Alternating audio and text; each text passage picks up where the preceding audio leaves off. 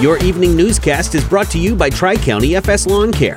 Now is the time to call Tri County FS Lawn Care to schedule your custom lawn application program. Offering installment plans and online bill pay, your lawn can be the best on the block. Call 618 498 5534. Overton resigns as mayor. Leadership change in Village of Roxana. I'm David Olenbittle.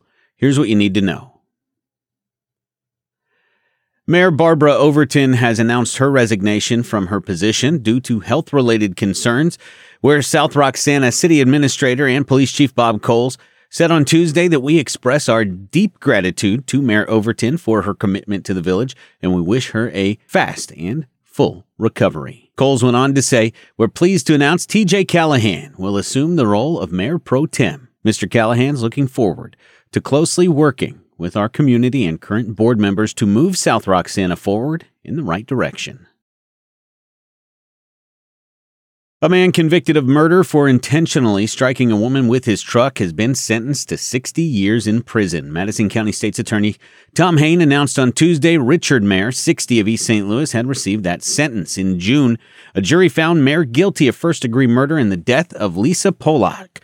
46 of Washington Park. The two had been in a relationship but had become involved in a dispute. Details on that are online at riverbender.com.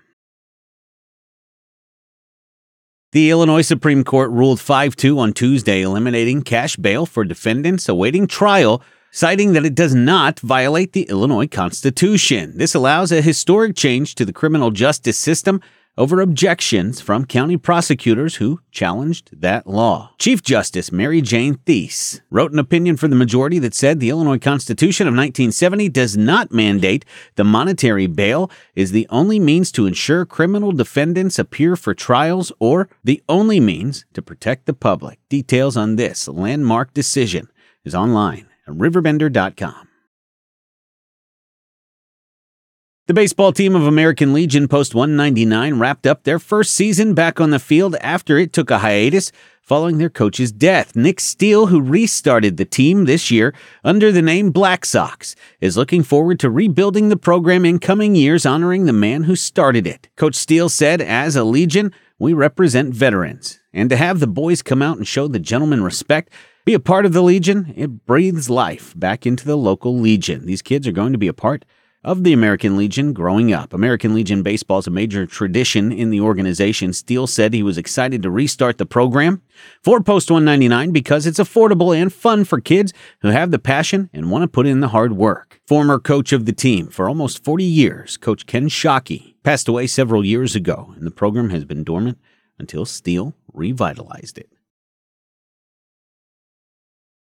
Kansas pitcher Colin Baumgartner, formerly of SIUE, has signed a free agent contract with the Colorado Rockies. Baumgartner just completed his final year of college baseball this season for the Jayhawks, and he said, This opportunity to play professional baseball is something I've dreamed about since I was a kid. I'm incredibly thankful for my family, coaches, and teammates that have helped me get to this point. I'm honored to be signed by a high caliber organization like the Colorado Rockies. Baumgartner's a Brighton native, and he pitched for the Southwestern Piasa Birds.